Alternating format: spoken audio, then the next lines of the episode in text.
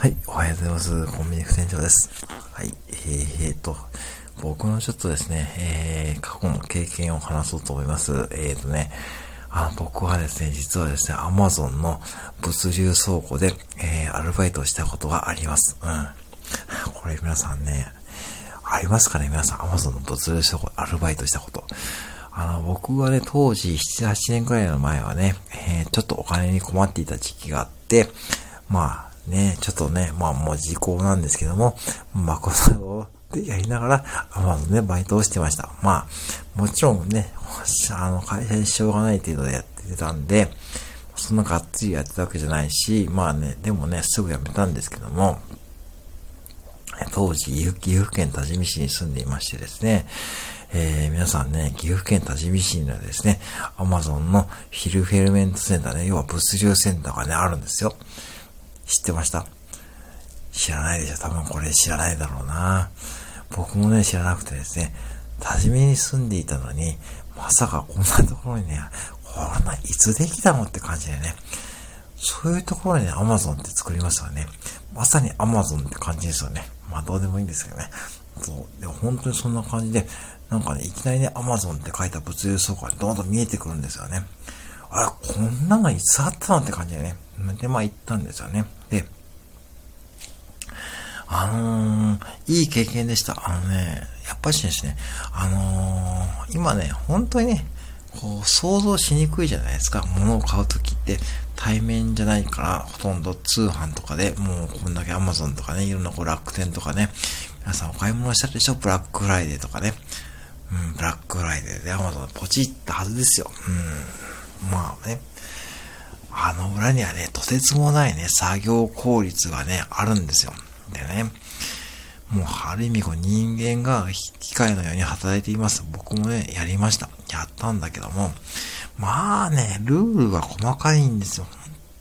本当に細かすぎてですね、よく皆さんこれね、覚えているなと思ったんですけども、うん。まあ、もちろんね、最初は研修受けますけども、一つだけね、紹介するとですね、まあ、ルールというかですね、あのー、まずね、アマゾンに自転車ね、自分の自転車で通勤するのはいいんですけども、通勤するときはですね、アマゾンの敷地内に入ったら、自転車を引いていくと。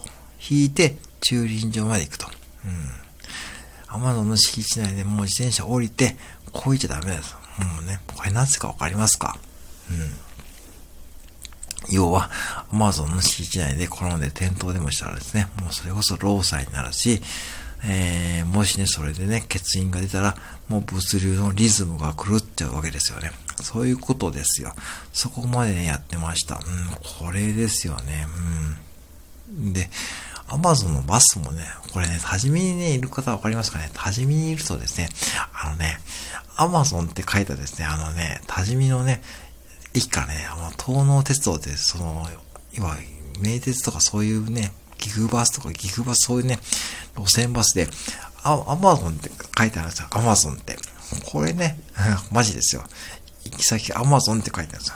僕最初これ何かなと思って、まさかアマゾン、アマゾン、あれ、アマゾンって何かなと思って。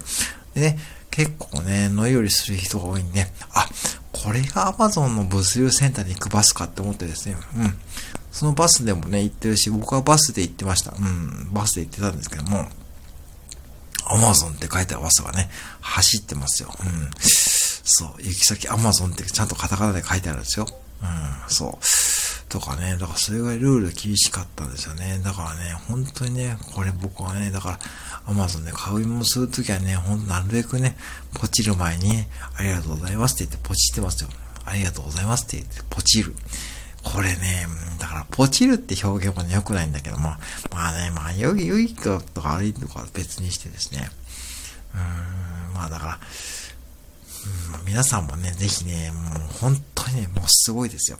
現場はもう、人間が機械のように働いている、それぐらいルール厳しいんで、そう、だからね、あんだけ正確なね、物流を保てるし、皆さんがポチる気軽にポチった商品がね、ちゃんとした2時指定の2時間に届くんですよね。そう、だから、ポチるときはね、ぜひありがとうございますと言ってポチりましょう。はい。